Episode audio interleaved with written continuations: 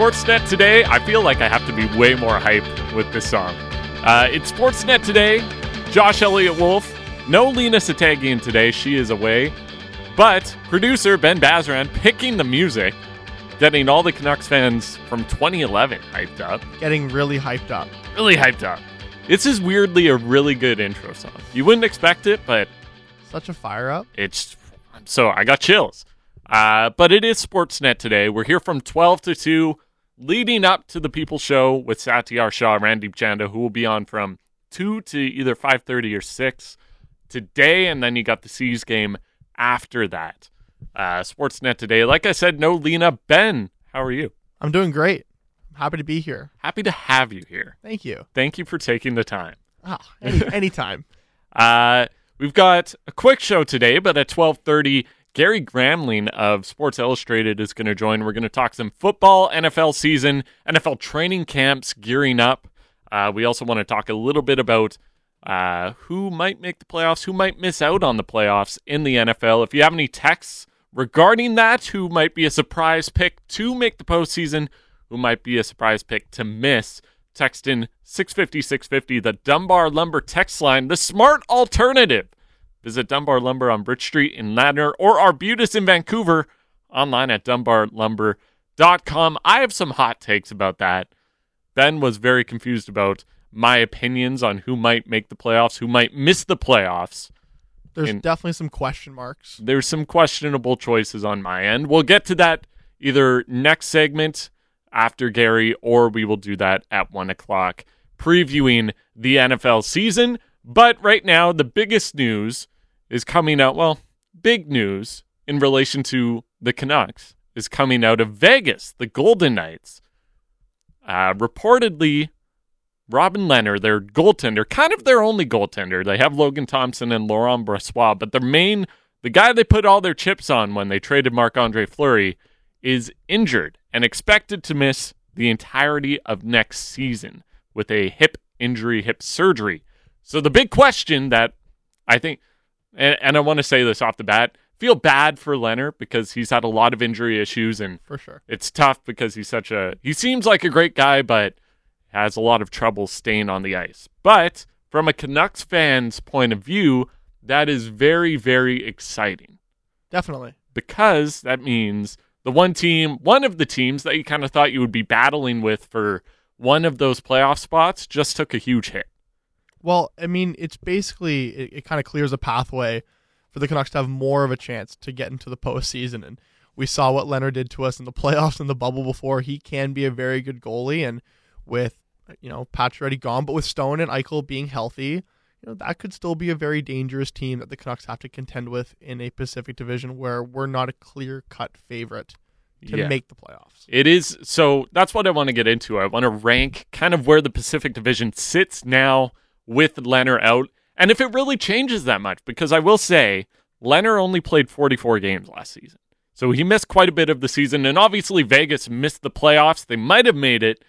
They were 3 points out. They might have made it if they had Lehner. But that being said, Laurent Brossoit and Logan Thompson, while not amazing goaltenders, they're playing behind a pretty good team. And so maybe it's a situation where you only need decent goaltending to make the playoffs. Um, what I will say is my first thought was okay, Lehner's out. They have Thompson and Brossoit, but who could they target? And I think a lot of the main options that I saw going around were John Gibson out of Anaheim, which would be interesting, but I don't know if Vegas has the I would say they have the assets, but I don't know if they have the cap space to make it happen. Uh, just because when you look at where the Ducks are at, uh, John Gibson, he's getting paid six point four million for the next five seasons. I don't know if Vegas has the room to afford someone like that. I'm sure like it's a it's a very attractive name to be Mhm. put on that team. It would be great if they could do it, but Don't know if they can. yeah, it's just you could maybe do it for a year, but you're going to put yourself in such a weird situation. And the Golden Knights are already so up against cap, mainly because of their own. They're doing it to themselves. Like Vegas keeps shooting themselves in the foot, Completely. and so now. Anytime they go into a negotiation, it's hard for them to have the upper hand because everybody points to their salary cap situation and says, "Hey, you kind of have to trade this person for whatever we want, and that's why Pacioretty left for free. I think that Vegas is now kind of in a position where they they know they have a decent team, as you mentioned, in front of their goaltending, and maybe they just roll the dice with that and say, hey, maybe this can get us into the postseason just because we have a solid roster. hmm But it, it- you have to imagine if they're trading for a guy like Gibson or or somebody else, they have to give up some assets, and then your team becomes weaker. Like, what's that balance there? Yeah, Maybe it's not worth it in the end. I would say like if Gibson was on a deal that maybe only had one or two years left, I would see it as a very real possibility. But the five years left, plus like you have to assume Lehner, though he is going to be out for we expect the full season, he is probably going to come back next season, and then you're just kind of kicking the can down the road cap wise to having to figure it out next year instead of this year. The other option I saw floating about was Semyon Varlamov from the Islanders, who might be a little more realistic. He's 34 years old, but only gets paid well, only gets paid five million, That's it. but that's only for this year. So he's a UFA after this season.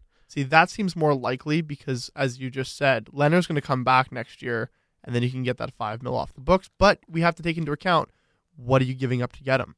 That's not coming back next year. Here's wh- eh, mm, here's what I will say. There's a very obvious fit between the Islanders and the Golden Knights, mainly because so the Golden Knights need a goalie. Varlamov gets paid the the exact same amount as Lehner, so you put Lehner's cap hit on LTIR. You don't have to worry about. You essentially have the same plan if you have Varlamov in net as if you had Lehner in net. But the benefit to the Islanders is they need to clear a little bit of cap space if they're going to sign Nazem Kadri. They're going to re-sign Noah Dobson, re-sign Alex Romanov, and re-sign Kiefer Bellows, who whatever. But they need a bit more cap space, and so this is a very obvious fit because Varlamov look like Ilya Sorokin is the guy in New York, and so they can they can bring up a backup. They can find somebody that's very likely going to fill that spot. It could be one of uh, Logan Thompson or Laurent Brossoit going the other way from Vegas. I was just going to say that. Why don't you put another goalie in the package to give him Yeah. a backup? So it would go. probably be like a pick and one of their one of Vegas's two backup goalies going to the Islanders for Varlamov. To me, that would make a lot of sense, but who knows if that's what actually happens. We do get a text, the 650 650 Dunbar Lumber text line, Sam in North Van, DiPietro to Vegas. I don't think Mikey DiPietro is better than Logan Thompson or Laurent Brossoit. It would be interesting. Maybe Vegas takes a flyer, but I don't, it, it's so tough to to see You're not going to bet on your starting goalie. Like yeah, exactly. Like I don't even know. Even if he went to Vegas with all this goaltending issue, I don't think he would play NHL games this year.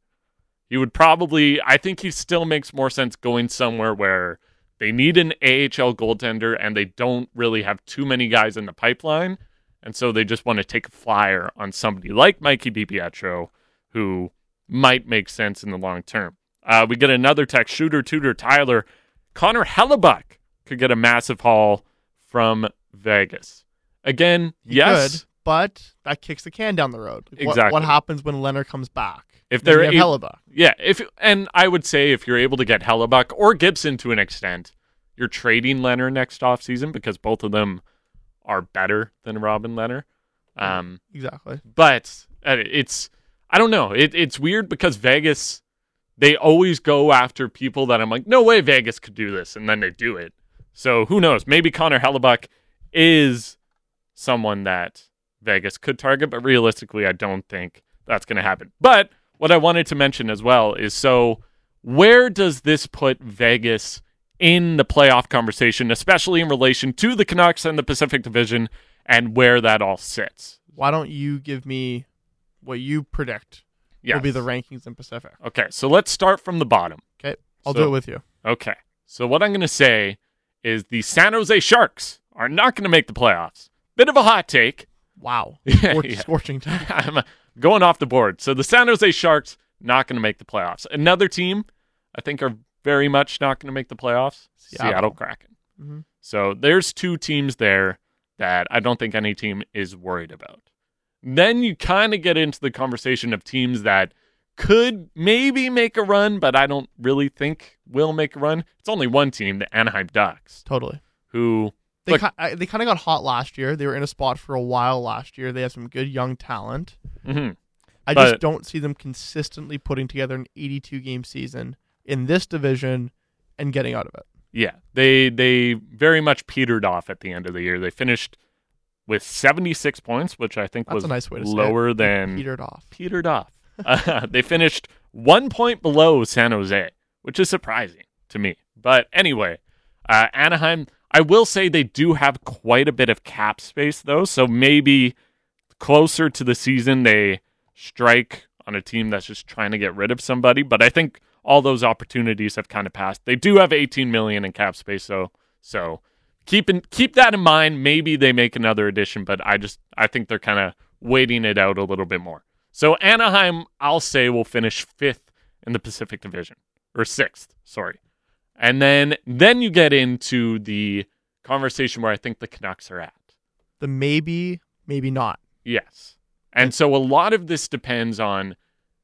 I'm going to go ahead and say And Vegas is in that conversation too. Vegas is in the conversation. So what I'm going to say is let's assume the Pacific Division gets one wild card spot. Maybe one of the Predators or Stars kind of falls out. I don't know if that will happen, but let's, for the sake of the argument, assume the Pacific Division gets one of those wild card spots. So it's going to be between Vancouver, Vegas, and LA. yes, I'm, I'm going to say that. yes. So the Golden Knights, Kings, and Canucks. So I think that the Canucks are better than LA. I think LA's got a ton of good prospects, a ton of good young talent. Their system looks great, but for one season, I'm going to take the Canucks.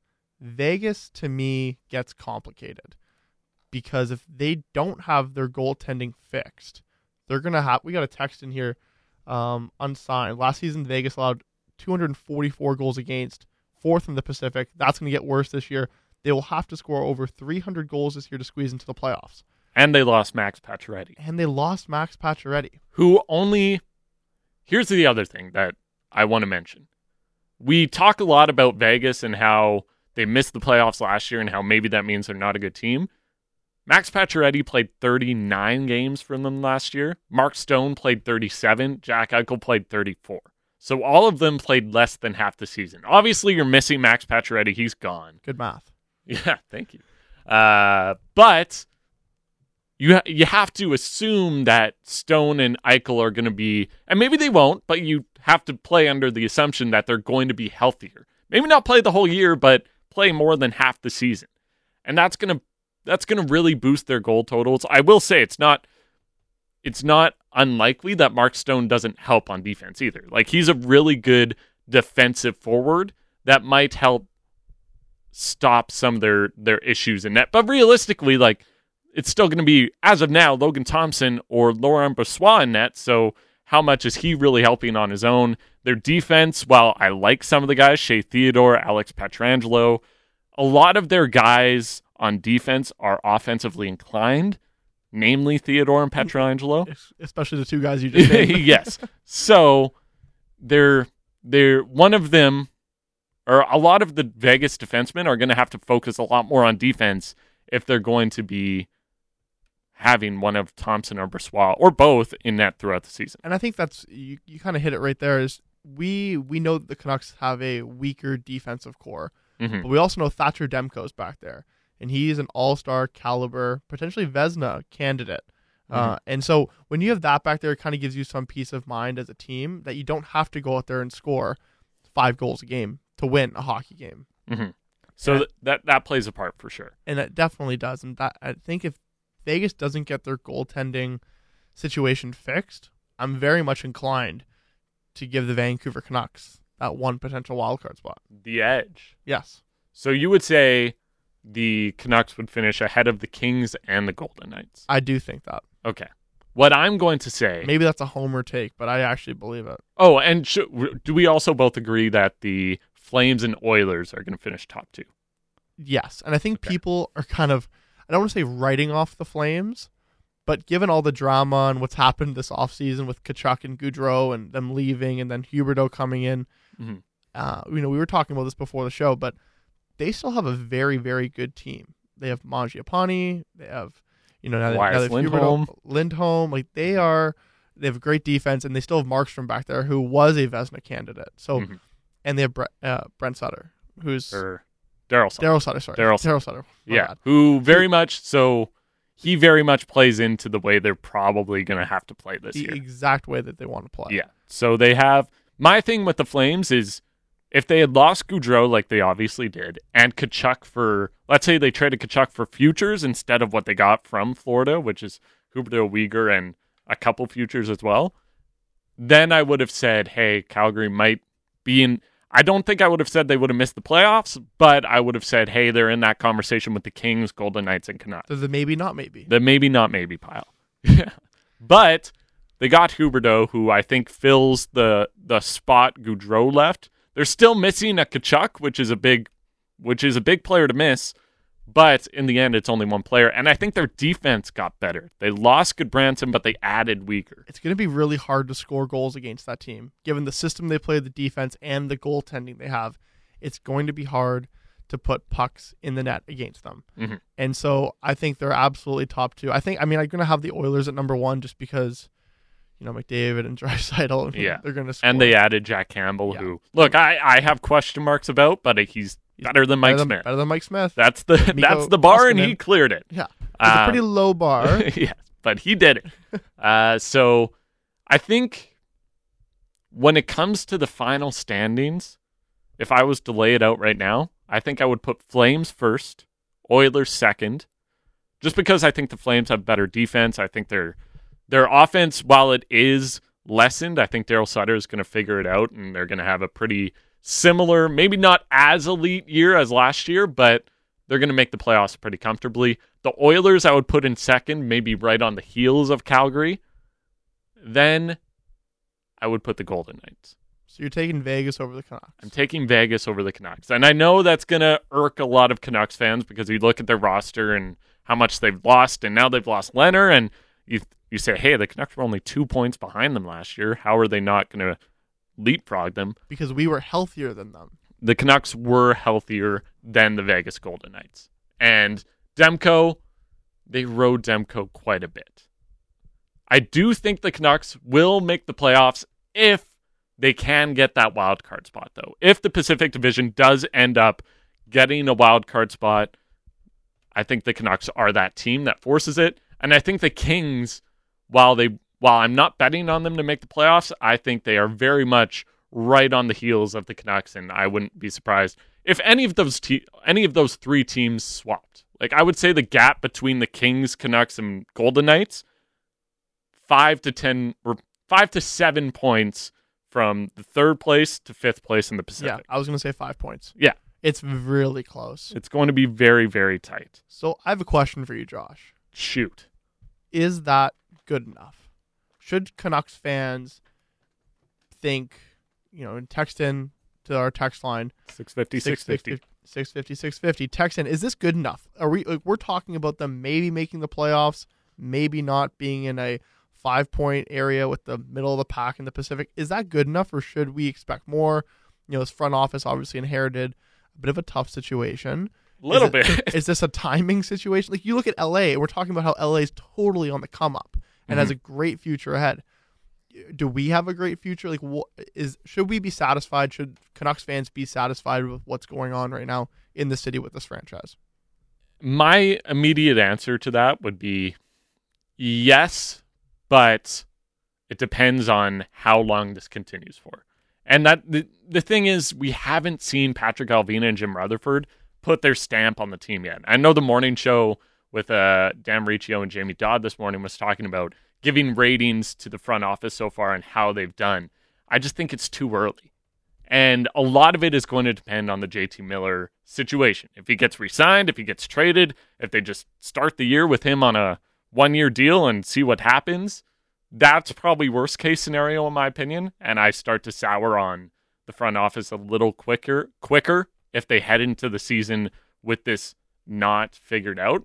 By all accounts, it seems like it might not be figured out. Maybe maybe that's fine. Maybe by the end of the year we look back and say, hey, maybe that wasn't as big of a concern as we might have thought. But I think they need to f- make a decision one way or the other by the start of the regular season if they're going to sign it, extend him, or trade him. And then that's really going to start how we really going to initiate how we start judging this front office. I have to think too for for a team, it must be it would be really hard to start a season kind of in limbo of not knowing whether one of your best players is going to leave halfway through. It'd be kind of nice knowing, okay, this guy's here or he's gone, and this is the group we have. And you look around the locker room, this is the group we have. This is our goal. This is what our goals are. Let's work towards that. Whether when when people start and trade talks are up and people you know potentially leaving, that's got to be very difficult on the morale and the group dynamic. Mm-hmm. I want to read a few texts here. So we have one unsigned. Calgary could be the best team in the Pacific again, but they could also be a good candidate for the team that takes the biggest step backwards in the NHL. So many players had career years last year and could come crashing back to reality. That is true. A lot of their players really outperformed what we expect. I mean, Erik Gudbranson had a good year in Calgary last year. Who would have expected that? He got four year contract because of it. Uh, so, yeah, that's true. I could also see Calgary, while I don't think they're going to miss the playoffs, I could see them, if some of their players come back down to earth, like that texter said, I could see them maybe just making the playoffs. Uh, another text Kurt from Ladner, Kuzmenko, Podkolzin, and Hoglander step up. PD has a great full season, and then I believe the Canucks make the playoffs. That's fair. If all those things go according to plan, Kuzmenko, Podkolzin, I'm a really big believer in Hoglander. I think a lot of last year was a sophomore slump, but we still have to see it.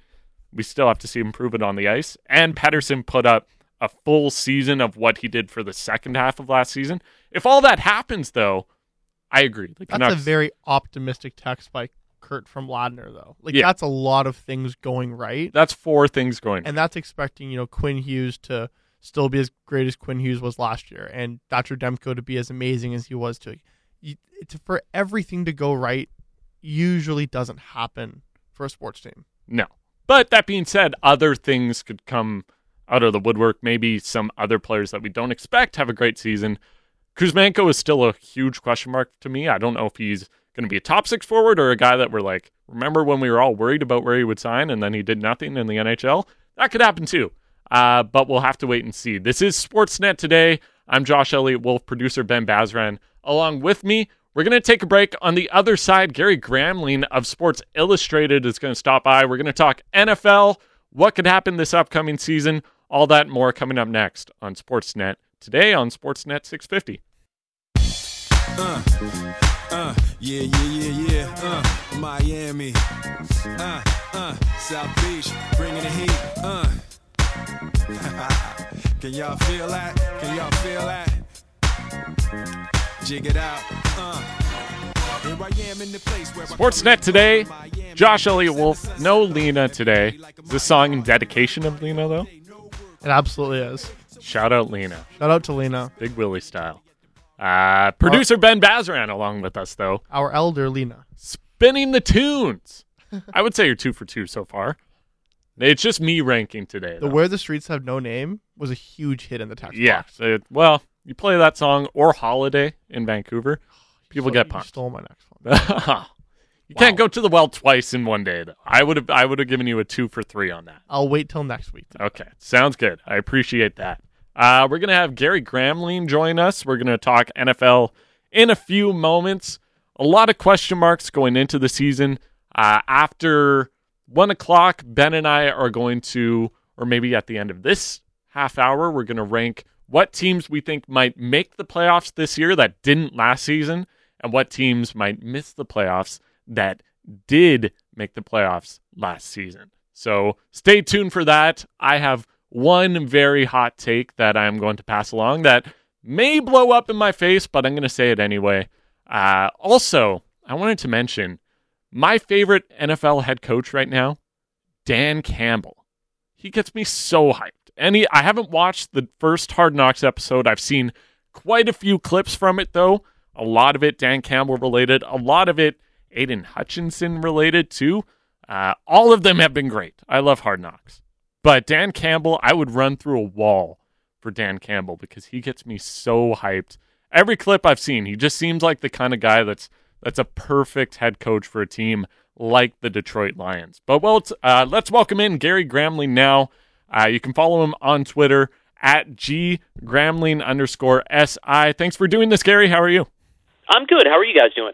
Doing well. Appreciate you uh, taking the time today. I was just talking about Dan Campbell, I don't know if you've watched the first episode of Hard Knocks, but uh, or seen the clips, but everything about Dan Campbell, every, going back to last year, just gets me super hyped up. I don't know how you feel about him. Right, yeah, I, I like Dan Campbell a lot, and he took a lot of heat for uh, it was the it was the the kneecap biting was the phrase he threw out yes. his introductory uh, press conference. I mean, eh, he said some things kind of tongue in cheek that some people pick up on, some people don't. I don't think he's the uh, uh, the kind of psychopath he plays in press availability sometimes. But uh, yeah, I like him a lot, and I think his players really like him out there. I mean, that's a team that played hard last year. Obviously, at some point they got to start collecting wins. I think they might be ready to break through this season. But uh, uh, yeah, I, give me Dan Campbell. I'll take Dan Campbell as the coach of my team anytime. Definitely, yeah. I was going to ask about the Lions. How uh so they ended up last year. I mean, they they had that stretch to start the year where things just uh, were not going right at all. But could you see them? Uh, where, where do you think they end up this year? Closer to 500, maybe above 500, or kind of where they were last year? Look, I I think they could be a dark horse wild card team here. I mean, we're at that time of year where you're kind of squinting at all these rosters and and you can be like, yeah, there are like 27 playoff teams in this league. Uh, injuries are going to hit someone. You're going to have some teams uh, fall off. Chemistry doesn't work, et cetera, et cetera.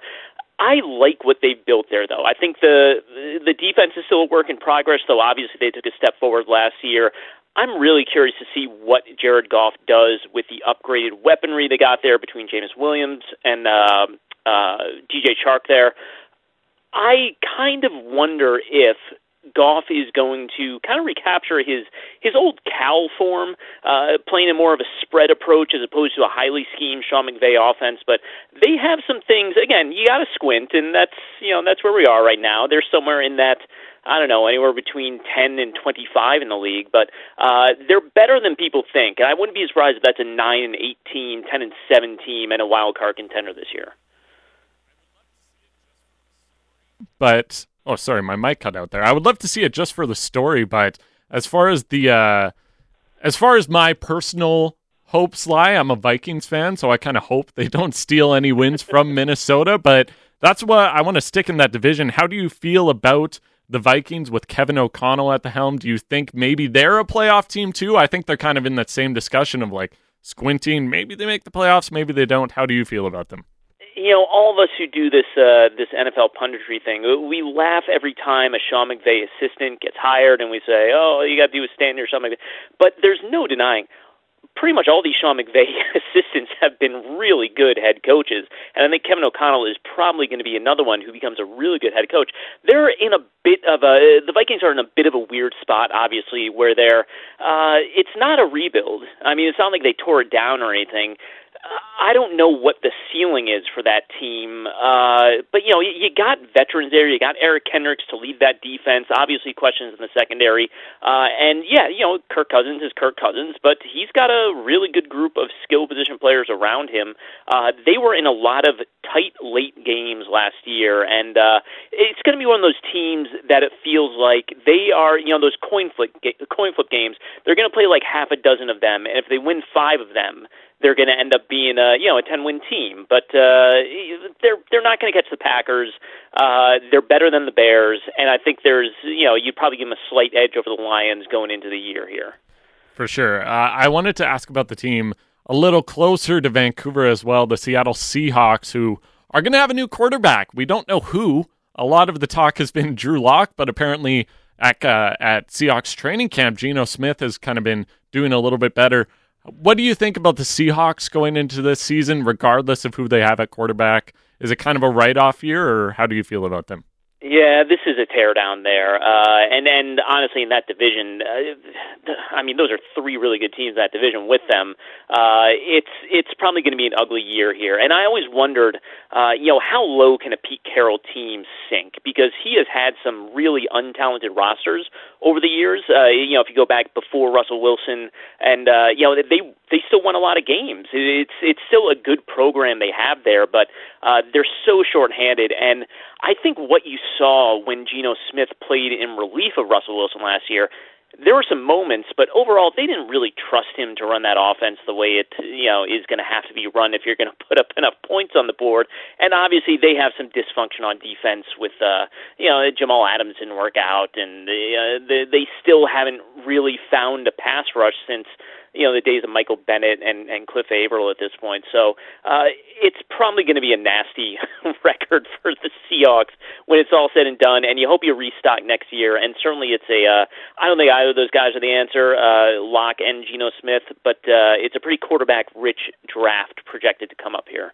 For sure. Uh, I wanted to also ask about the other West division, the AFC West, where Russell Wilson is going, the Broncos a lot every team in that division you can make the argument to me that they should be a playoff team. All of them yeah. might be a playoff team but i kind of wonder if they're going to cannibalize each other and kind of take wins from each other. How many if you had to put a bet on one maybe two of these teams missing the playoffs which one which one or two would you choose I know you figure mathematically it's just not going to be possible to get four teams in there, even though it's literally possible since you have the you know the extra wild card, or I guess mm-hmm. it's not really extra anymore at this point. But uh, uh, I think the Chargers are the best team in that division. Uh, we'll see what happens when they get out there. I do think the Chargers have surpassed the Chiefs, uh, and then you have the Broncos and uh, and the Raiders bring up the the, the quote unquote rear in that division.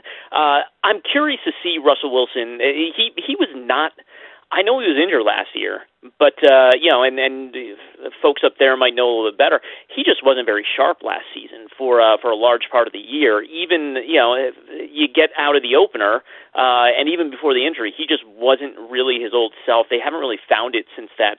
Uh, really, that that. Uh, collapse is overstating it, but they kind of recalibrated the whole offense after doing the whole let Russ cook thing for the first half of 2020, and it just seems like he wasn't the same. We'll see what he is under Nathaniel Hackett. It probably works out, but I don't think it's a foregone conclusion. I don't think it's a it's a stone cold lock here. Uh, the Raiders are fascinating to me. I think they probably made a very big upgrade uh, on the coaching staff on both sides of the ball with Josh McDaniels and Patrick Graham. Uh, and the thing I keep on pointing out to people who see them as something of a team last year is uh, they were historically bad in the red zone as far as defense goes, uh, and they still made the playoffs. And they're not going to be that bad again. They're not going to give up as many points. And that's, uh, I think that's a team that's probably be- better than a lot of people realize.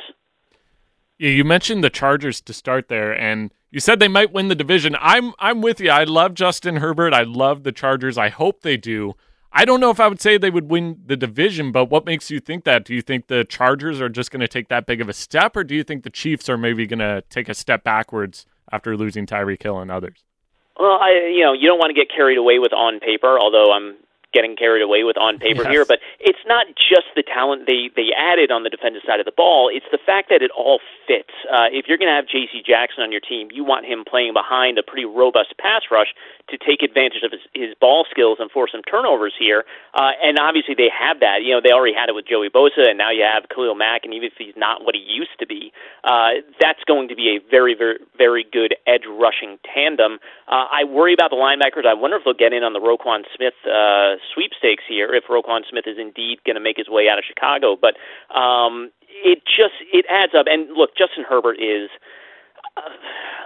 I, uh, in in my mind, it's it's Mahomes and Allen, and then after that, I think it's Herbert as the third best quarterback in the league right now. I'd, I'd take him over Joe Burrow, uh, and I love Joe Burrow, but Justin Herbert is something absolutely spectacular.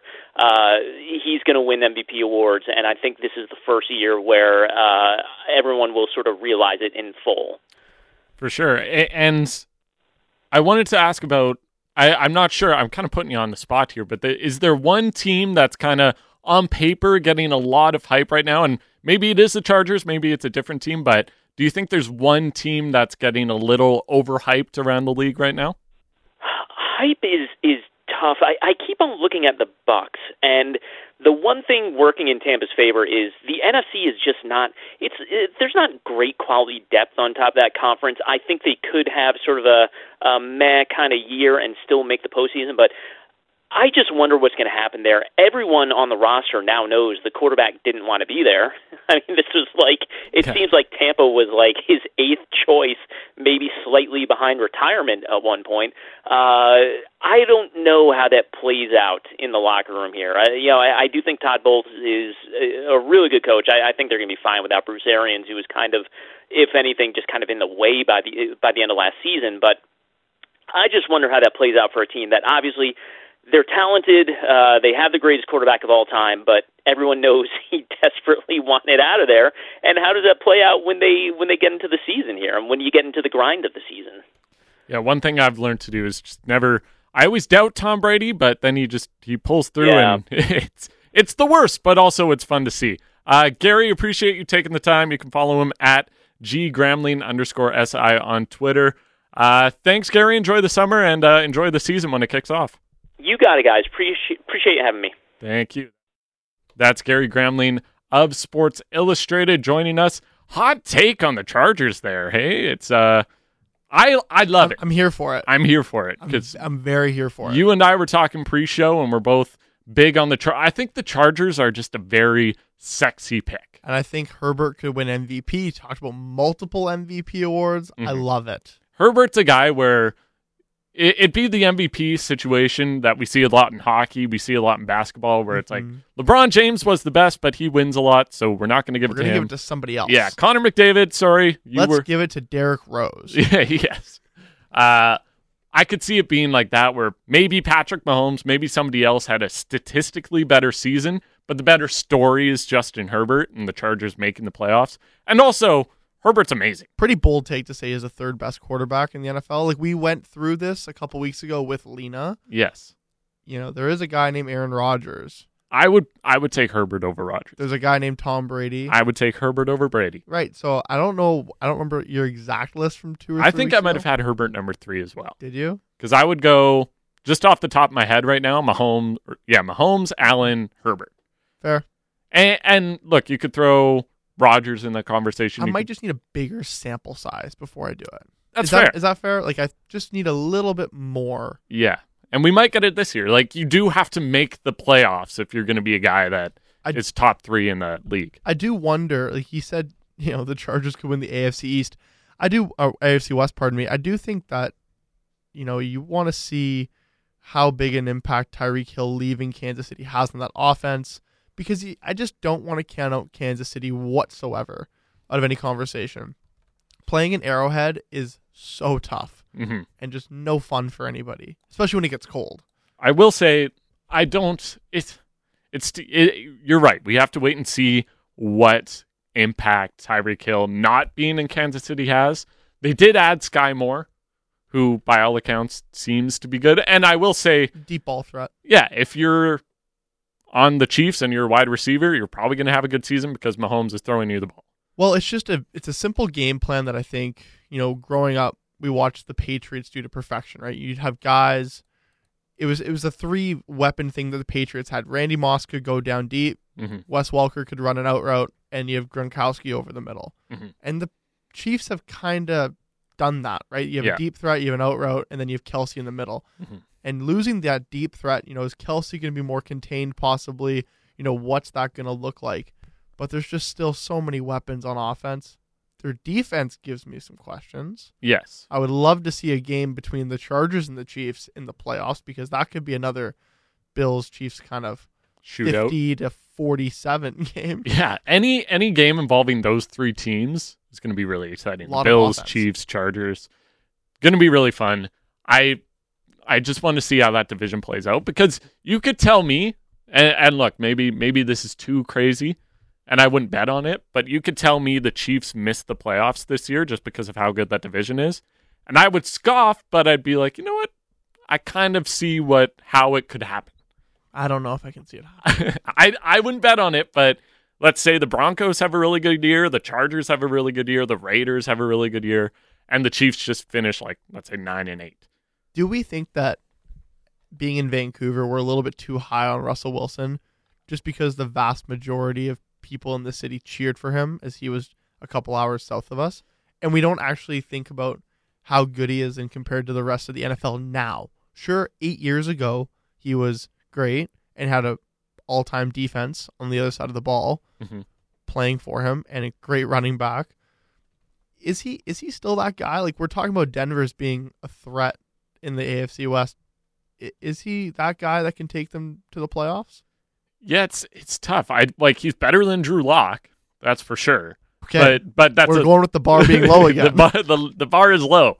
Uh, he's really good for four or five games every year, like MVP level, four or five games every year, so a quarter of the games. a quarter of the games, Perfect. and then he either gets injured or teams just realize that good and they stop him.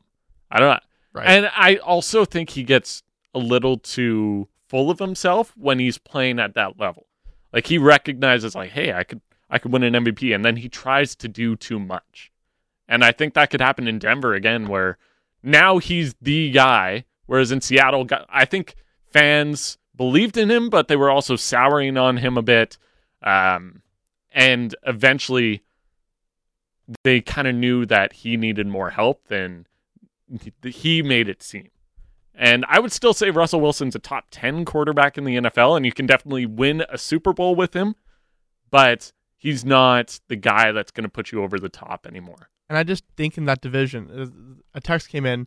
Let's quit this questioning of Russ right now, please. How can you ask if he's that guy? Who was the sole reason the Hawks were relevant once the Legion of Boom dismantled? Fair enough. That's a fair text. hmm But he is 33 years old. Yeah. And he is playing in a division with the Chargers and the Chiefs.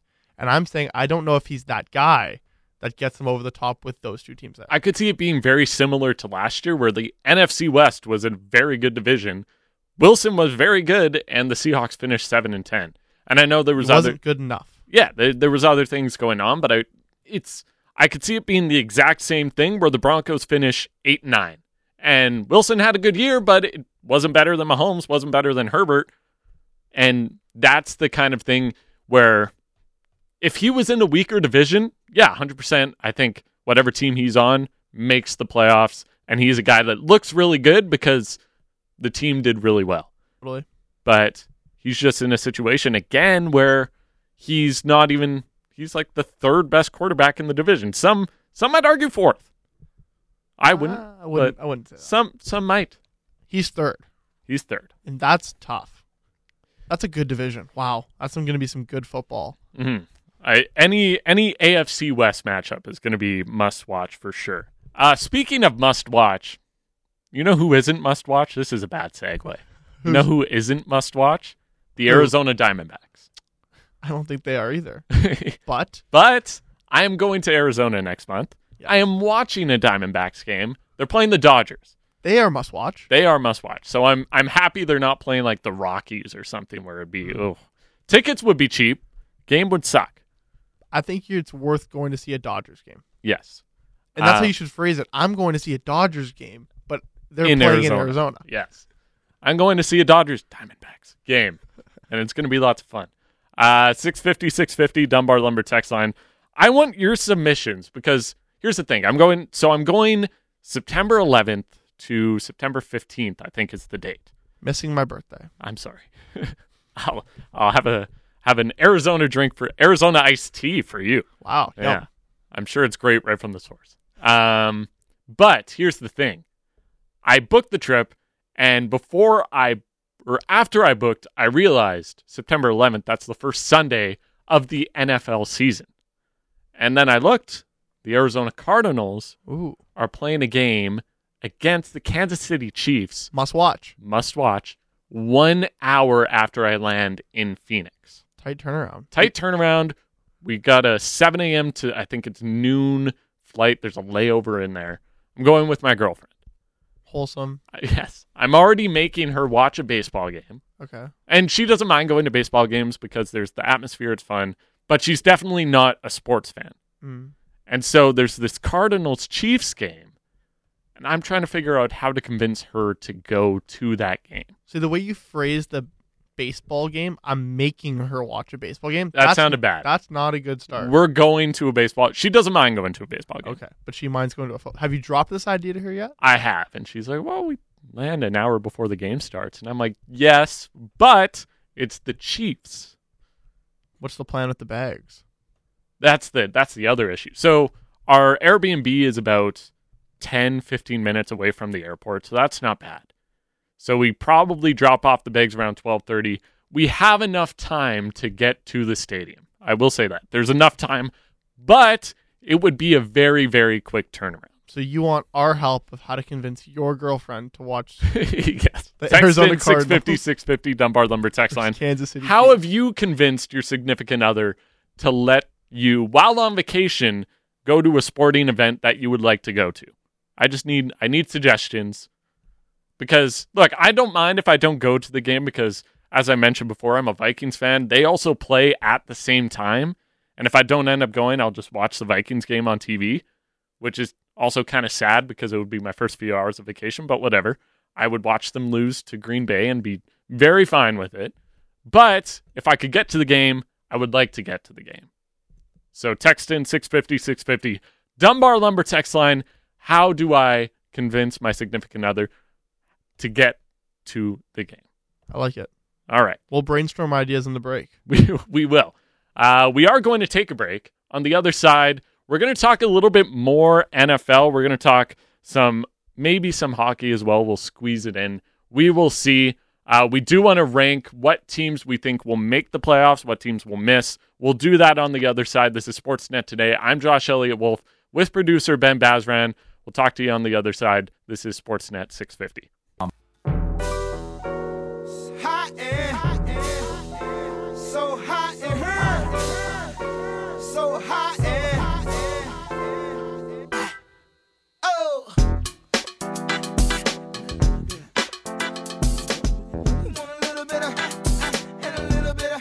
Sportsnet today. I'm Josh Elliott Wolf with producer Ben Bazran. Playing hot in here. For the NFL season. Ray Lewis. Right. Ah, I was like I will say. gracious as bodacious, it's not hot in the studio. I know a lot of hosts have complained about how cold it gets in the studio. They are not wrong. I'm wearing shorts and a t-shirt. Very comfortable outside the studio. Once you get in, it's cold. It's cold in the studio? Yeah. I'm sure it's the opposite. I know like I'm in the you're in the control room and the Mhm. control room is the opposite. It gets way too hot. I got the fan going in here. Got the fan on. Yeah, and here I need like a space heater. Also, there's just a chunk out of the ceiling right now. I'm looking at that. I don't know what's going on. There's ladders and stuff in here, cords hanging out of the out of the ceiling. It's confusing. Probably doesn't help with the installation scenario.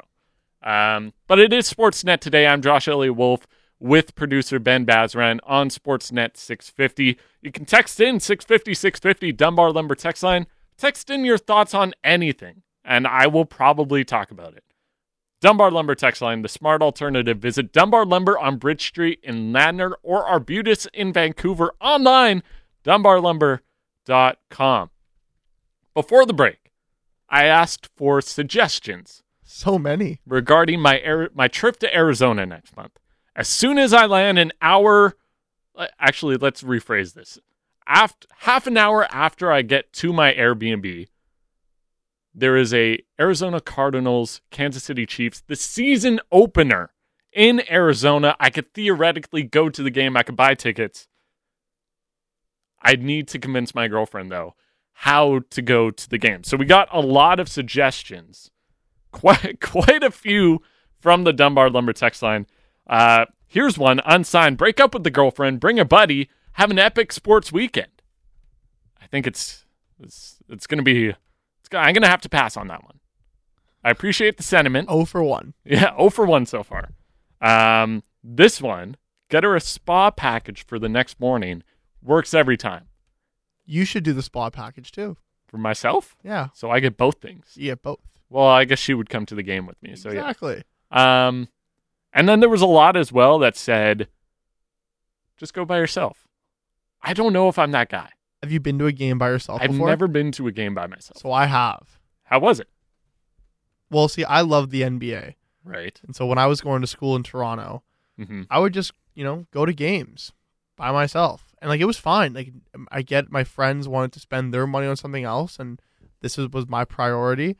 And I would go and and I I'd love it. And I would get into it with the fans around me and you know, you grab a burger or something and just Yeah. kind of hang out. It was a good two and a half hours for me. Like, I didn't mind being alone for because I loved it. That's fair. But you aren't a Cardinals or a Chiefs fan. That's the thing. If it was a Vikings game, A, I think I would be able to convince her to go because she'd be like, that's your favorite team. I'll go with you. Right. But B, I'd be like, I'm going regardless. It's happening. It is happening. We're in Minnesota for whatever reason. I'm, go- I'm g- in September. I'm going to a Vikings game. Romantic couples trip. Yes. Wow. Who doesn't love Minnesota in the fall? I'm sure. I, I'm sure it's not bad. I'm sure this it's one, really this cold. one texter says if she goes, wife material. If not, meh. tough, tough crowd there. yeah, that is tough. I will say, like, she's going to the baseball game, and she enjoys going to baseball games. I enjoy going to baseball games. The and I think if the football game was, let's say, it was the Sunday nighter, I think it would be a much easier sell because I would say, hey, we got time to settle into the Airbnb. We'll maybe get some dinner before the game. It'll be a nice way to start the trip off. But it's half an hour after we land. So there's one other thing I have to say, not in favor of going to the game, which I know is weird. So you're saying we shouldn't go? Well, this is just an argument why maybe not to go to the game. Okay. Aside from being rushed and all that, the NFL for any texter, anybody listening, uh, it this, this is built for TV. That's the other It's thing. not built for you going to the game to watch it. You're gonna sit wherever you're gonna sit, and you're probably gonna be more comfortable on your couch with a better view on your television. hmm And that's And the way it goes in the NFL. The tickets, while not crazy expensive, are pretty expensive because it's the season opener and it's the Chiefs. and it's the Chiefs. And we'd be sitting like upper bowl, like way upper bowl. Because every season ticket holder is gonna want that game. Yeah. Understandable. Mhm. But you know, when you go to a basketball game, baseball, hockey, it's night. You hear the sounds of it. You kind of you feel like you're part of it, especially the lower you get to to the playing surface. hmm With the NFL, you, you kind of don't And there's so much time in between plays and everything, which for sure. for me, I would kind of appreciate because I could see what's going on. And I'm a football fan, but for her, she'd be like, why are we're here for like five minutes of actual game happening? What's going on? Which is fair. We'll, we'll see how it goes. I have time. I have a month to go. Exactly a month from now, actually, is when the, the NFL season starts. And so this is Sportsnet today on Sportsnet 650. I'm Josh Elliott Wolf with producer Ben Bazra, and we want to talk about teams that might make the NFL playoffs this season that didn't last year, and vice versa. Teams that didn't make the playoffs, la- or That teams that make- did make the playoffs last That season that year. won't this year. There's a couple obvious ones. There's a, a couple obvious ones. Uh, let's start with those. The Pittsburgh Steelers will not be in the NFL playoffs this upcoming. So that's your Season. your first bold, bold in quotation marks. I wouldn't say bold, but I'd say they're not going to make the playoffs. they are not going to make the playoffs. No. They barely did last year. hmm They did because they tied a game at some point. Um, so good for the Steelers. They made the playoffs. They're not going to this year. They don't even know who their quarterback is going to be this year. Is it Mitch Trubisky? Is it Pickett? Is it Mason Rudolph? Apparently, Rudolph has been the best quarterback performing performing in training camp. Which I mean That's mean, a really bad sign. take it with a grain of salt, but also if Mason Rudolph is your best performing quarterback, things are not going well. You're not making the playoffs. You're not making the playoffs. You're out. Strike So- three. That's we'll say the Steelers aren't making it. What's one team you think will make it? So the Chargers, as we discussed earlier in the show, hmm didn't make it last year. They're going to make it. They might win it. They might win the Super Bowl. Well, I think. I mean, like They have a good shot. they have a good shot, right? Like if they get in and they get hot, you know, they have a very good chance, and they could have a bit of a I wouldn't even say Cinderella run. The Mhm. Cincinnati Bengals last year had a Cinderella run. Definitely. I think if the Chargers have the right, you know, pathway, I want to say, for lack of a better word, they could have a really good chance of winning this whole thing. And I do think they're absolutely getting in the playoffs, even I in agree. that tough division. I agree. So I teased this earlier. My bold take in the AFC of team that will miss the playoffs. I'm agreeing with you on the Steelers. The other team I say is going to miss the playoffs, the Cincinnati Bengals. That that's a really really hot take. They made a trip to the Super Bowl and they probably got a bit better over the offseason, but I think other teams have improved more than they have. And also, I Hold on, hold on, Josh. The, Mhm. What was their biggest weakness last year?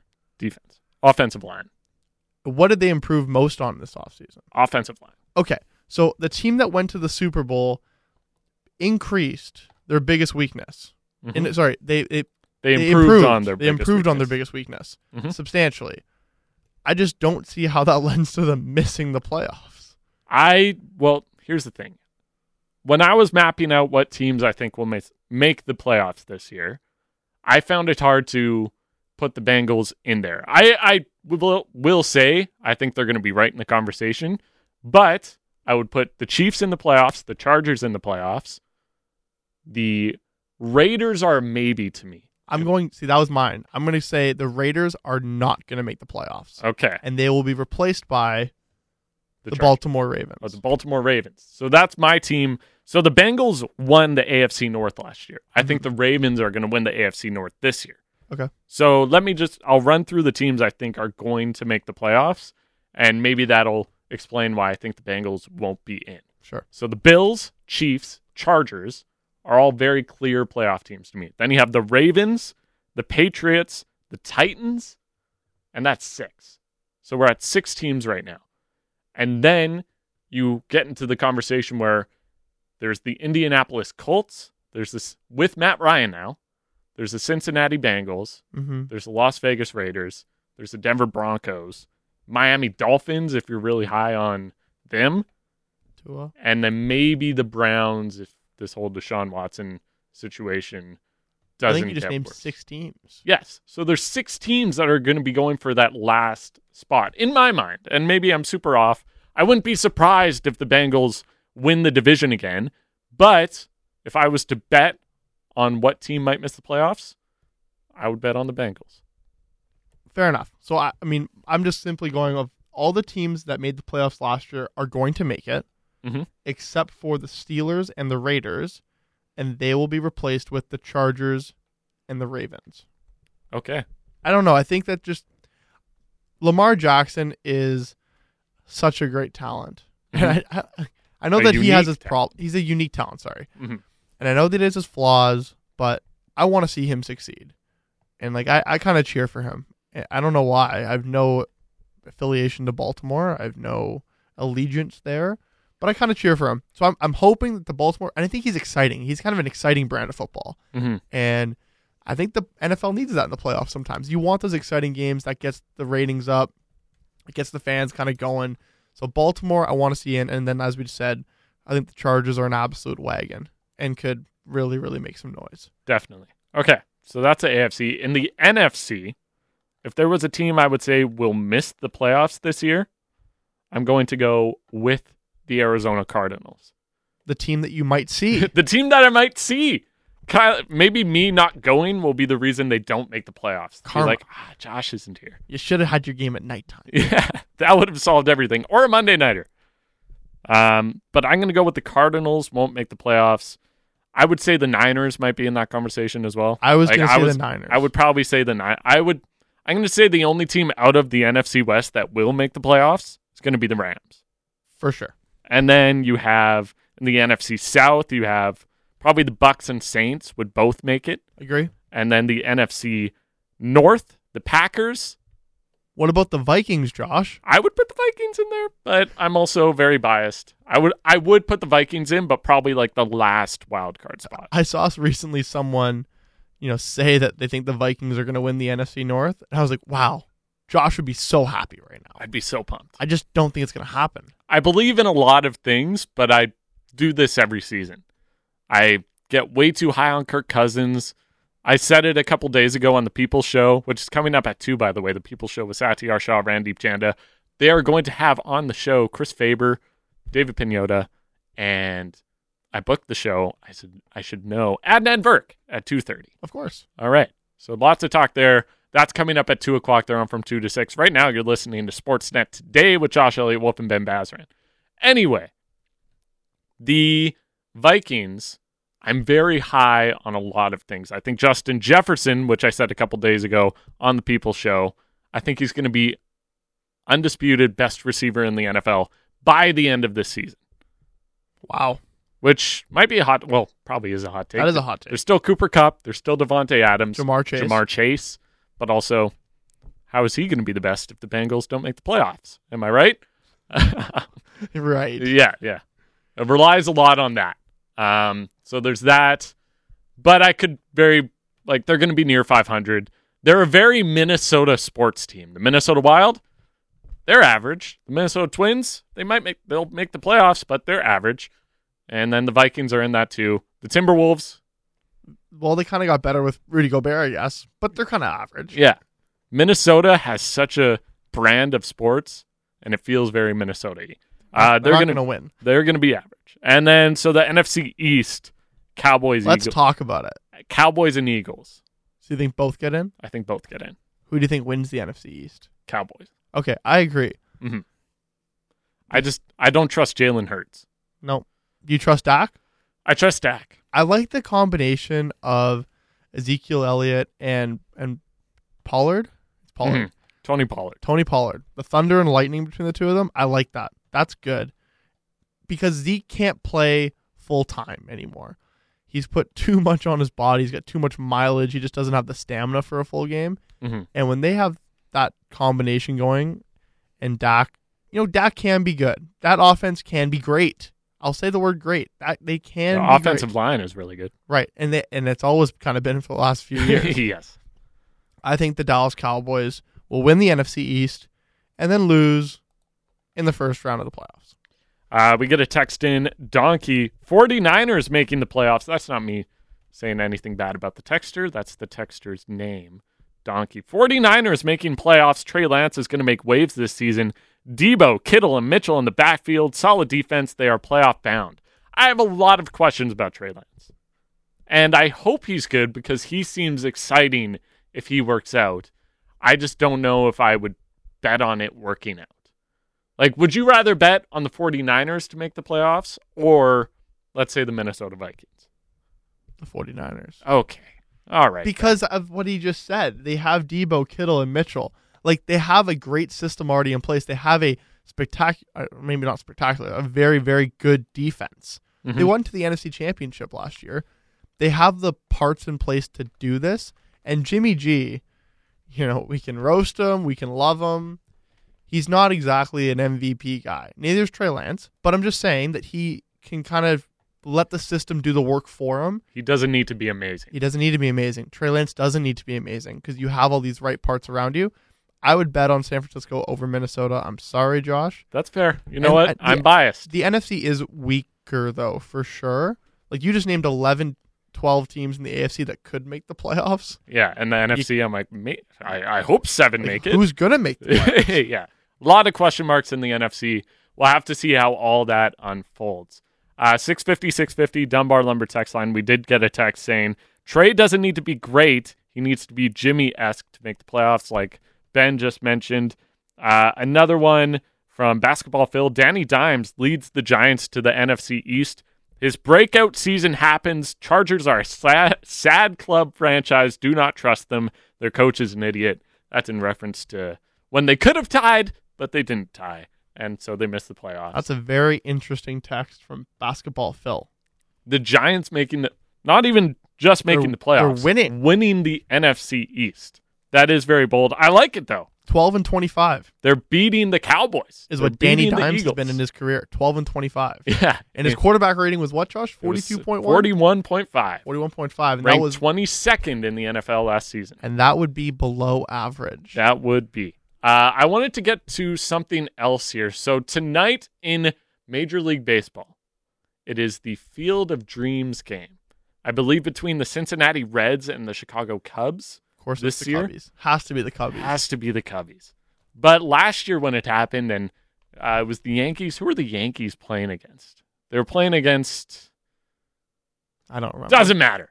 The Yankee. Oh, I think it was the White Sox. They were playing against That's the another White Sox. classic mas- matchup. Yeah. Sure. They were playing against the White Sox. I loved it. They all come out of the corn. They're like in these retro uniforms. Sick. It looked amazing. And immediately, uh, the M- Major League Baseball won me over with the Field of Dreams game because That's a movie I have seen, by the way. I have not. Oh my goodness! and I still appreciated it though. wow. They're playing in a cornfield. How Right. amazing is that? Can I give you homework? yes, I will watch Field of Dreams by because I meant to watch it last year after the game and I didn't. But I wanted to ask the question to the 650 650 Dunbar Lumber text line How do you feel about the Field of Dreams game? And for me personally, I love it. I love the theatrics of it. I love that it's just a regular mid-season game. It's like a, it's like an outdoor game in the NHL, but they only do it once, and also it's a lot better because it's baseball and it's a lot easier to just replicate what you're doing just on a cornfield instead. It's great. Maybe it's the Chilliwack in me too. I'm from Chilliwack. I like corn. Um, has a sweet spot in my heart. Uh, but I love it, and I would like to see more of it in other sports. I do wonder what it would look like in other sports, like namely hockey. There's the outdoor games, but it's Mhm. always in a stadium. Yeah. So what if you what if you did that on a lake? On a lake would be cool Like they had the Lake Tahoe game, but it was beside the lake. But let's play on Lake Tahoe. I don't know if that's safe. Probably. Well, I think You'd they have to be very, very sure about. yes, they probably planned or did everything they could to maybe have it on the lake, but it, in the end, like it's going to be too choppy. It's not going to be NHL quality, but it would still be really cool to see. That would be great. I mean, it doesn't have to be a huge lake.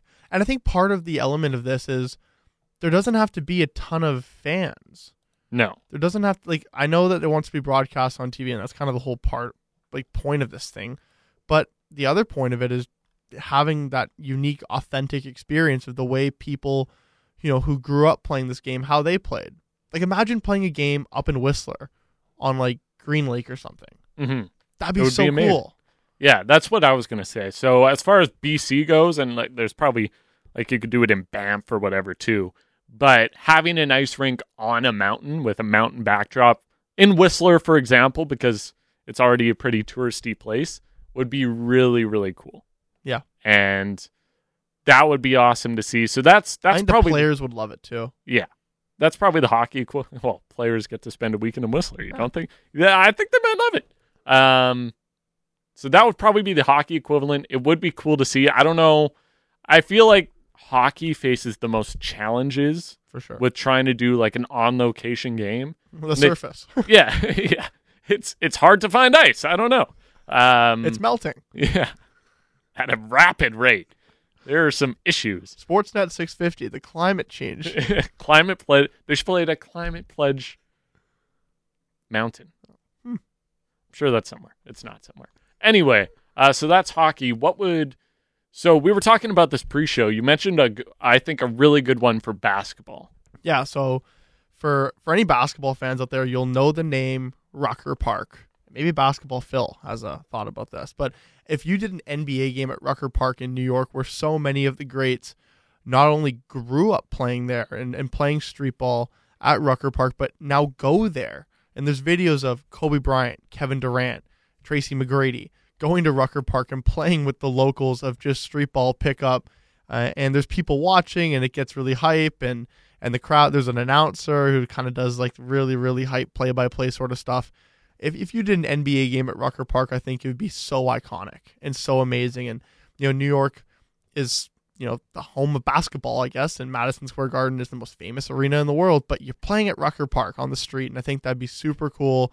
It would be a little bit tough because New York's not exactly the most amazing climate outdoors during the winter when the NBA season is on. hmm But we could figure it out. It would have to be an early or late season game, and they probably wouldn't do late because then you're talking about playoff. Maybe like an. October game. Yeah, like do an October game. It's going to be cold.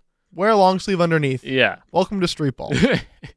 I think that'd be super awesome though. that would be really cool. That'd see. be the equivalent of Field of Dreams or playing on a lake is, is playing outside Rucker Park Mhm. in New York. That's probably, I would say that's the most realistic out of doing something hockey, football. As far as football goes, I don't know if there really is. I don't a know what a foot like It's like a high school stadium with dim lighting, maybe. but even high school stadiums in the states if you've seen these stadiums like they are pretty legit.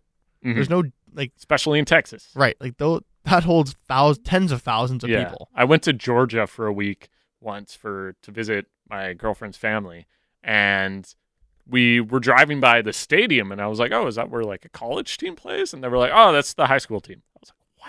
Yeah, it It's, gets it's intense down amazing. Um, so yeah, they would have to find like a an old fashioned high school stadium or something that's just kind of. It almost just has to be dimly lit, and that's the that's the vibe they have to go for. Just make it as hard as possible. yeah, make the game difficult for them and hope they can do well. Uh, but no, I think Rucker Park is probably the most realistic of the three of, let's say, high school stadium and football or uh, hockey on a mountain. Rucker Park, not only would it be the most realistic, I think it would be the most well executed and it would look really cool. Let's get Adam Silver on the show and be like, Adam, I got an idea for you. Do you have his number? I'll find it. Okay. Let's let's have him on next segment to talk about it. I'm sure he's free. Um text in your thoughts 650 650 Dunbar Lumber text line. Maybe you have some other suggestions of where these fun outdoor field of dreams esque games could be played. Could be another baseball one, could be hockey, football, basketball. Send in your suggestions 650 650 Dunbar Lumber text line. We'll talk about it on the other side. We might also replay something from the morning show on the other side. This is Sportsnet today with Josh Elliott Wolf and producer Ben Bazran. You're listening to Sportsnet 650.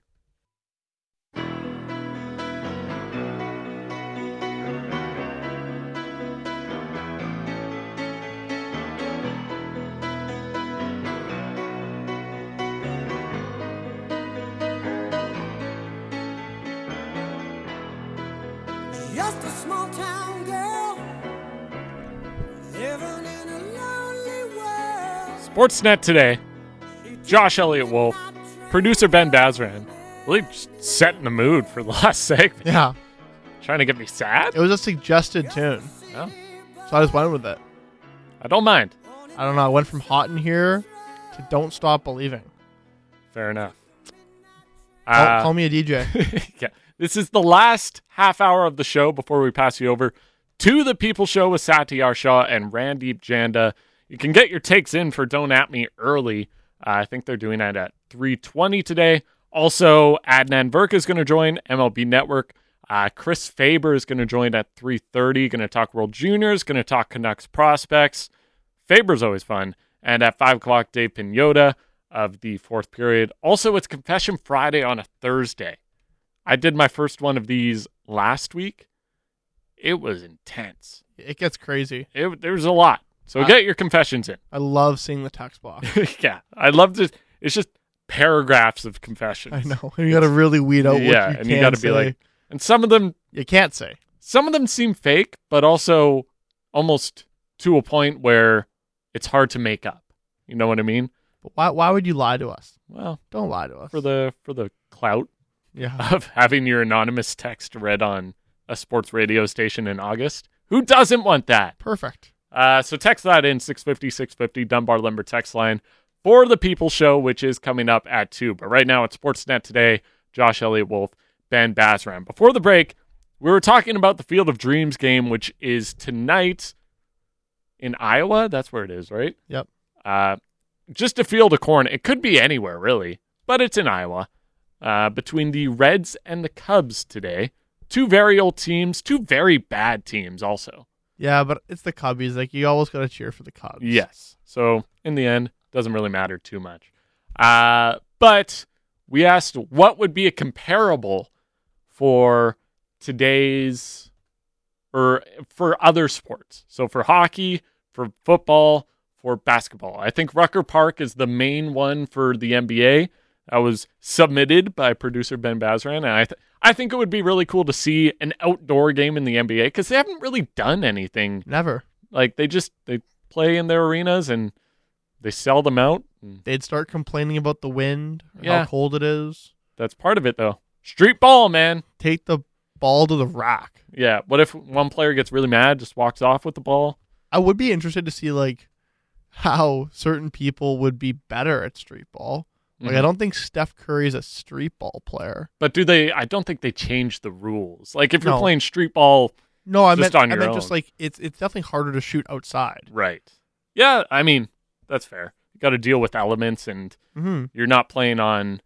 There's Hardwood. no bright lights into your Yeah. face though either. That's true. We'll well. I assume they'd probably set up lights for TV and everything, so fair. might be similar that way.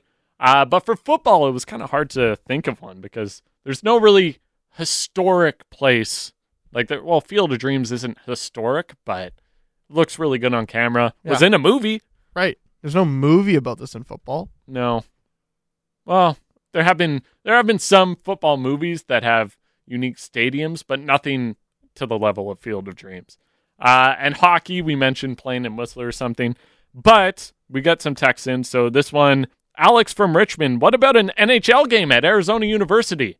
Oh, they're going to be doing that 41 times this season. That's happening. That is happening. Congrats, Alex. You win. I would really like to go to a game at Arizona University because I think the atmosphere of just 5,000 people being there, really close and tight, would be like a junior game, but with NHL level Talent. talent. Is there NHL level talent in Arizona? Well, there'll be a visiting team. So at least half the players will be. Uh, wow.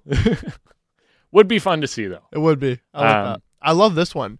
Uh, Snoop the dog Eurotrip football game in the Coliseum. I don't know if the Coliseum's big enough. No.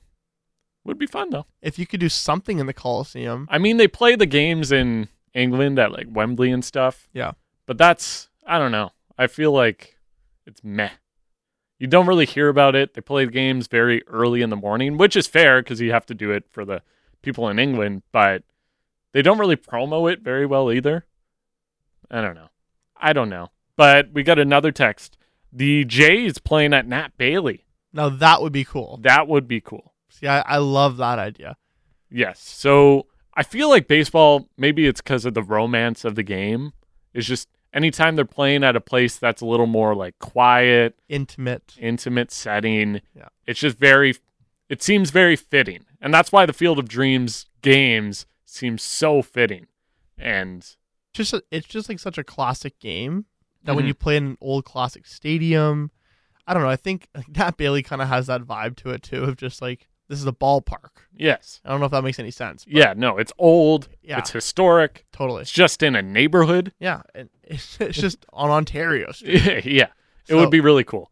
Lots of dingers there, though, I would assume. There would be a lot of home runs, hmm Would but that's fun. okay. The That's- fans would love it. That's part of it. I think Field of Dreams field is pretty small too Hmm. because they want balls hitting the, The corn. corn. Yeah. Go find it. Go find it. Um, we got another text. Uh, Chad the Eggman. Could the NFL do a game on an aircraft carrier? We got another text saying I think the NCAA does a game on an aircraft aircraft carrier. So there was a game with UNC. I don't know who they were playing. I want to say they were playing like Army, which would make not a lot of sense. But Mhm. North Carolina was playing in the game. Maybe it's UConn. And They did. They played an aircraft carrier. That was a thing. right. That was cool. It's yeah, it's the the other thing I will say about doing an NFL game somewhere is there's so few games in a season that you can't really have one game be random. You know what I mean? That's Where fair. I mean, okay, yeah. there's there are things out of your control that's happening. Because every game matters so much. Every game matters so much, Even the- unless you do like two really bad teams. even the teams going to you know london to play oftentimes complain about the time change the travel you know even though they get a bye week usually on one side of it Mhm. they don't like it it's not home like Mhm. it's cool i'm sure for the experience but one game for a lot of these teams is the difference between making the playoffs not making the playoffs getting your bonus not getting your bonus A lot. Yeah, every single game matters for every single player. whereas for baseball one of 162 yeah, it's whatever. it's okay Yeah, doesn't matter too. we'll much. survive hmm Uh, we get another text. So they've had college basketball games on aircraft carriers. That's what it was. yes So, yeah. So it, it'd be easy to see how they could do an NBA game outdoors. But again, For the sure. NBA doesn't seem to be as interested. It also has the things. smallest playing surface, Yeah, which makes things a lot easier. could put it anywhere. Yeah. Well, within reason. Whereas football has the biggest playing surface, especially given that kicks got to go a certain like a field goal. you- Like you're gonna put a net up on an aircraft carrier on both sides. Like it gets. I think it just goes in the water. what if you missed the field That's a fish football now. That's hopefully the Dolphins are playing. You need- There you go. That was a good one. Yeah, that was a good one. Well, we'll end that conversation on that. Uh, so there's that. Again, you're listening to Sportsnet today with Josh Elliott Wolf, the People Show, coming up 20 minutes from now with Satiar Shah and Randip Janda. Uh, one more thing I wanted to mention is the World Juniors are going on. Yes, they are. Uh, each Canuck prospect has played a game. So Joni Jurmo, Jonathan Lekkerimäki, Jacob Truscott have all played a game. None Mhm. of them have done anything super noteworthy. Otherwise, we would be talking about it. Didn't see anything that wowed me. No. But what I will say that was semi noteworthy from the tournament is the announced crowd for last night's game Crazy, right? between Canada and Latvia. Very crazy. Well, understandable, but crazy. Okay. 2,779 people is all that came to the game. Weird. Out of, I believe, so it's Rogers Place, so it's around 18,000. 18, 19,000. What I what I wonder is how much of this is rightfully based on what Hockey Canada is going through right now, specifically related to things that happened at World Junior tournaments, or is a lot of it it's in August, the games are kind of in the middle of the day, no one really cares about what's happening right now. All the the best prospects that would usually go in December, most of them are gearing up for their training camps. So that's why you don't see guys like Shane Wright there, or Mason McTavish, or whoever else. But that being said, you would assume that they would be able to get more than 2,800 people into an arena for a Team Canada game. Yeah, that when I when I was watching the game here in the studio yesterday, I was baffled by it because I know that there's a scandal and I know that it's August, but it's Canada and it's hockey and hmm I thought there'd be a lot more people out there. What is there to do in Edmonton in the summer? I don't know. I think the answer to your question is it's a combination of both. And the people who are not going to games and boycotting watching this or going there for what Hockey Canada is going through, I totally understand. Rightfully so. I get it. hmm And I knew that there was going to be a cohort of people that were going to do that.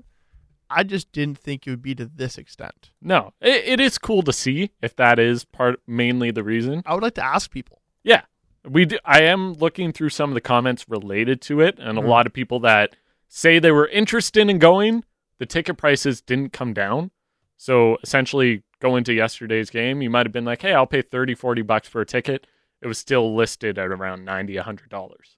there is also something to be said like about the being in August. Like when when the World Junior starts, it's on Boxing Day. It's right after Christmas. It's usually cold outside, especially in the rest of Canada. There's snow. You feel like it's hockey season. You Mhm. feel all wholesome and warm and awesome inside. And it's oh, it's the World Juniors. Yeah. let's go It's support when the it's boys, supposed to be. right? And Yeah. it's like this is the perfect time.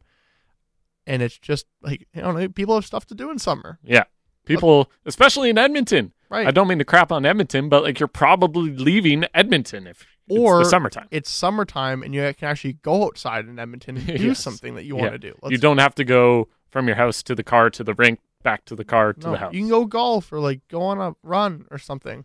yeah, You can- other Edmonton things. other activities. hmm That's not- fair.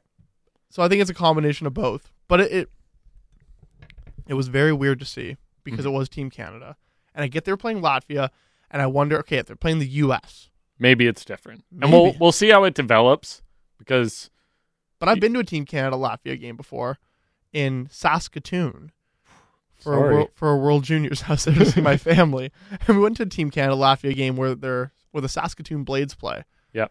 and it was full, and every, Yeah. and they won sixteen to one, smaller arena. But yeah, no, I get you. but definitely more than two thousand people. Yeah, that's, that's again low bar. Low bar. low bar.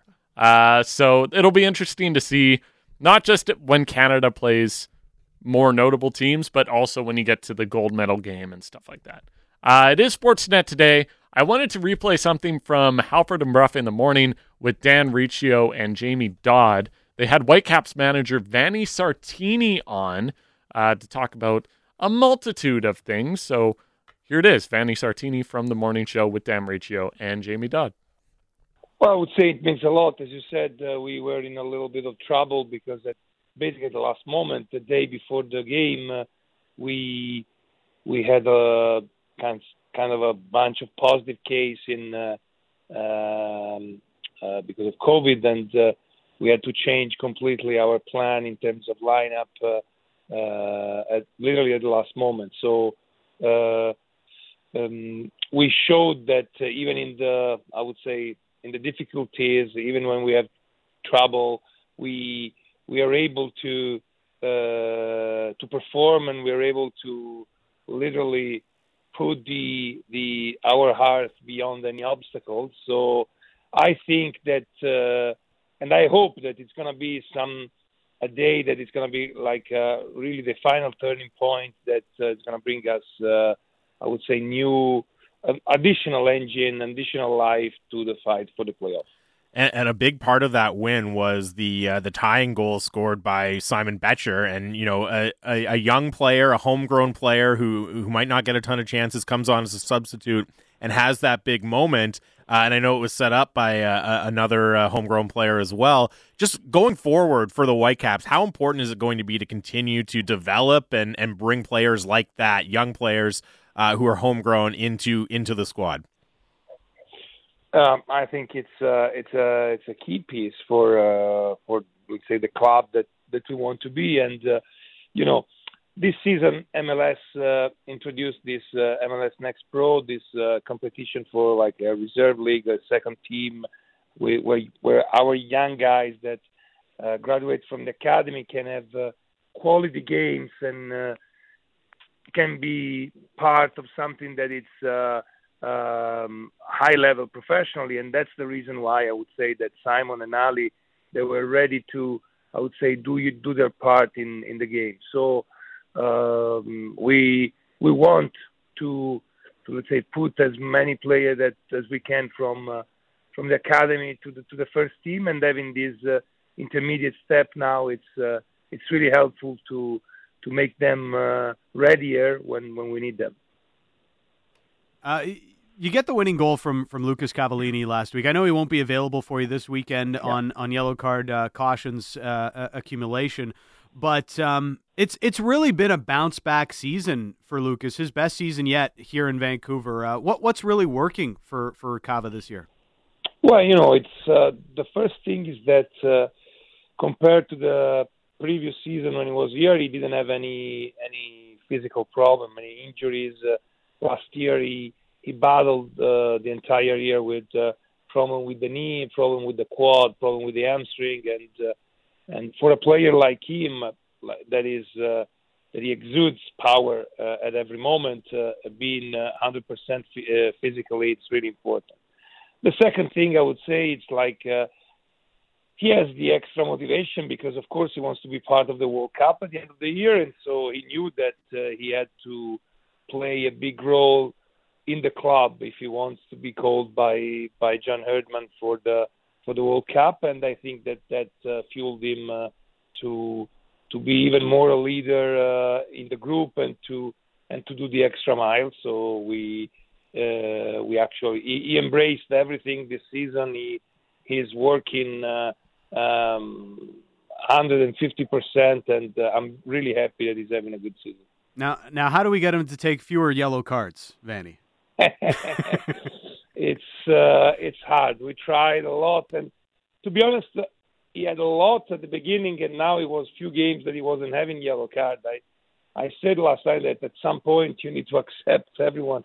Uh, sometimes for the little flow that he that he has, we'll need we'll continue working with him, but uh, it's uh, it's part of his game. This fighting spirit, this uh, always being in kind of in the face of the opponents and uh, and try to uh, win balls uh, at every time that uh, bring him some time to be uh, restless and to be, I would say, too much. and uh, but uh, so in, in in some way we need to accept it. Uh, so without uh, Cavallini available, what's the plan up top at striker uh, against the Galaxy this weekend? Well, we the the thing is that we also Brian White, our the other number nine that we have is out because he he has uh, against Nashville a week and a half ago. He took a hit and uh, he has a problem on his on his rib at the moment, so he's going to be out for the, uh, this week too. So we will see. We have uh, Tosaint Ricketts, and uh, we'll probably integrate him with uh, with some young guys from from the from the second team. Uh, we again we have Simon Becher, we have uh, uh, Easton Ongaro, we have Emiliano Brienza. That they're all doing a very good good uh, good season with the second team. Uh, to be honest, I haven't taken the the final decision yet, but uh, at least one of these guys uh, will uh, will make the trip to to Los Angeles. You know, uh, I, I did have the best goals to minutes ratio in my on my high school team back in the day, Vanni. So if you if you need an extra bench player, I'm I'm I'm here for you. Yeah, that's that's, that's no problem. Uh, if if you guarantee quality over quantity, I, I can use you for five minutes. Sounds great. You, you guys have made uh, some some really big additions to the course of the season. You know, Cubas and uh, Julian Gressel, even Alessandro Schöpf coming in last week. Um, Gressel, I felt like last week Gressel really started to to show his his quality. Is he is he getting more comfortable with the squad now? Yes, yes, yes. You know, it's uh, um, you need a a little period of adaptation every time that you come into a different team. Uh, it's different way of playing, different demands. Uh, the coach asks you to do maybe a slight different task. Uh, so I would say that uh, the first two weeks they were kind of uh, hard for him, and uh, but he is a is a worker. He he asks questions constantly. He really wants to be helping the team at any time. And uh, I agree with you. Last week, I I think that we saw the reason why the club uh, uh, signed him and made an important investment on him because uh, he was, I think, his best performance both defensively and offensively. And with Alessandro Schöpf coming in, and you know, I know he's still getting up to full fitness right now. Could he be an option as a substitute this weekend? And, and what do you uh, what do you expect to him to bring to the team on the field when he is able to uh, to get into the game? Yeah, in terms of um, fitness, yes, he's getting there. He's training full with the with the team. He's uh, he did like uh, five or six trainings. So at the end of the at the end of the week, he will have like uh, eight or nine trainings. So normally in preseason, those are the amount of training that you have uh, in order to play the first inter squad for 20, 30 minutes. So we will bring him on the bench on uh, on Saturday for sure, and uh, uh, we'll see uh, if we if we'll use him uh, or, not. But I would say from next Saturday, it's it's gonna be ready to go. In terms of quality, you know, Alessandro brings. Uh, I would say two things, in my opinion. The first thing is the capacity of uh, to press and attack the space. He's a very dynamic player and he's fast in the first 10, 15 meters. A, he has a great acceleration. And then the second team is the capacity of uh, playing forward when we have the ball. Uh, he's a he's a player that uh, is not uh, he's not scared and he has the quality to play those passes in uh, in between lines and to play the forward passes that uh, to be a midfielder is actually a, a really good quality. So we hope that uh, it's going to be ready to to play a part as uh, as soon as we, as soon as it can and Vanni, you know, you mentioned earlier that hopefully the the big comeback victory against Houston could be a turning point of the season, and you're really in a spot now where fighting to make the playoffs and every match for the rest of the season is is a big match, and starting with uh, this weekend against LA. What has your message been to the team as you enter this final part of the season, needing to go on a really impressive run to to make the playoffs? Well, the the message is pretty clear that uh, it's basically that we are already in the playoff. If you look at the next games, we have uh, LA, then we have Colorado, then we have Salt Lake, then we have Nashville again, and they're all teams that are within uh, uh, three points because we're going to play Colorado and and LA same point as us. Uh, uh, Nashville has three points more than us. Salt Lake at the moment five points more than us, but they're in fourth place. So I would say that they're all big games. And uh, during the season, to be honest, we we always performed uh, perfectly in in, uh, in big games like uh, LAFC here at home, uh, at Dallas, Toronto at home in the league, uh, all the cup games, the final against Toronto. So I think that we need uh, that sparkle to uh, let's say perform well. We always responded very well when we are under pressure. So I think that we should embrace the pressure and uh, not hide from them and. Uh, realized that uh, um, it's feasible. Uh, we are at, at, the moment we have the same exact points that we had at, at uh, after the same exact games last year, and last year we did it, so we can do it this time too. That was Vanni Sartini, Vancouver Whitecaps manager, on the morning show with Dan Riccio and Jamie Dodd this morning. Halford and Brough in the morning. No Halford and Brough. Riccio and Dodd this morning, and for catchy for tomorrow as well. Riccio and Dodd. Uh, but yeah, the Whitecaps play this weekend on Saturday in LA against the Galaxy. Should be fun to watch. Uh, Whitecaps do need to go on a bit of a run to make the playoffs. But like Vanni just said, after the same at the same point last season, after the same amount of games, they had the same amount of points, and they made the playoffs. So see if they can do it again. Uh, thanks for listening today. Coming up next is the People Show with Satiar Shah and Randip Janda. This has been Sportsnet today with me, Josh Elliott Wolf, and producer Ben Bazran. We'll be back again at some point. Uh, schedules they change often, so a lot. Not sure but when. We'll be back. We'll be back. we still work here. We will be back. Uh, that's going to do it for Sportsnet today. This has been Josh Elliott Wolf and Ben Bazran on Sportsnet 650.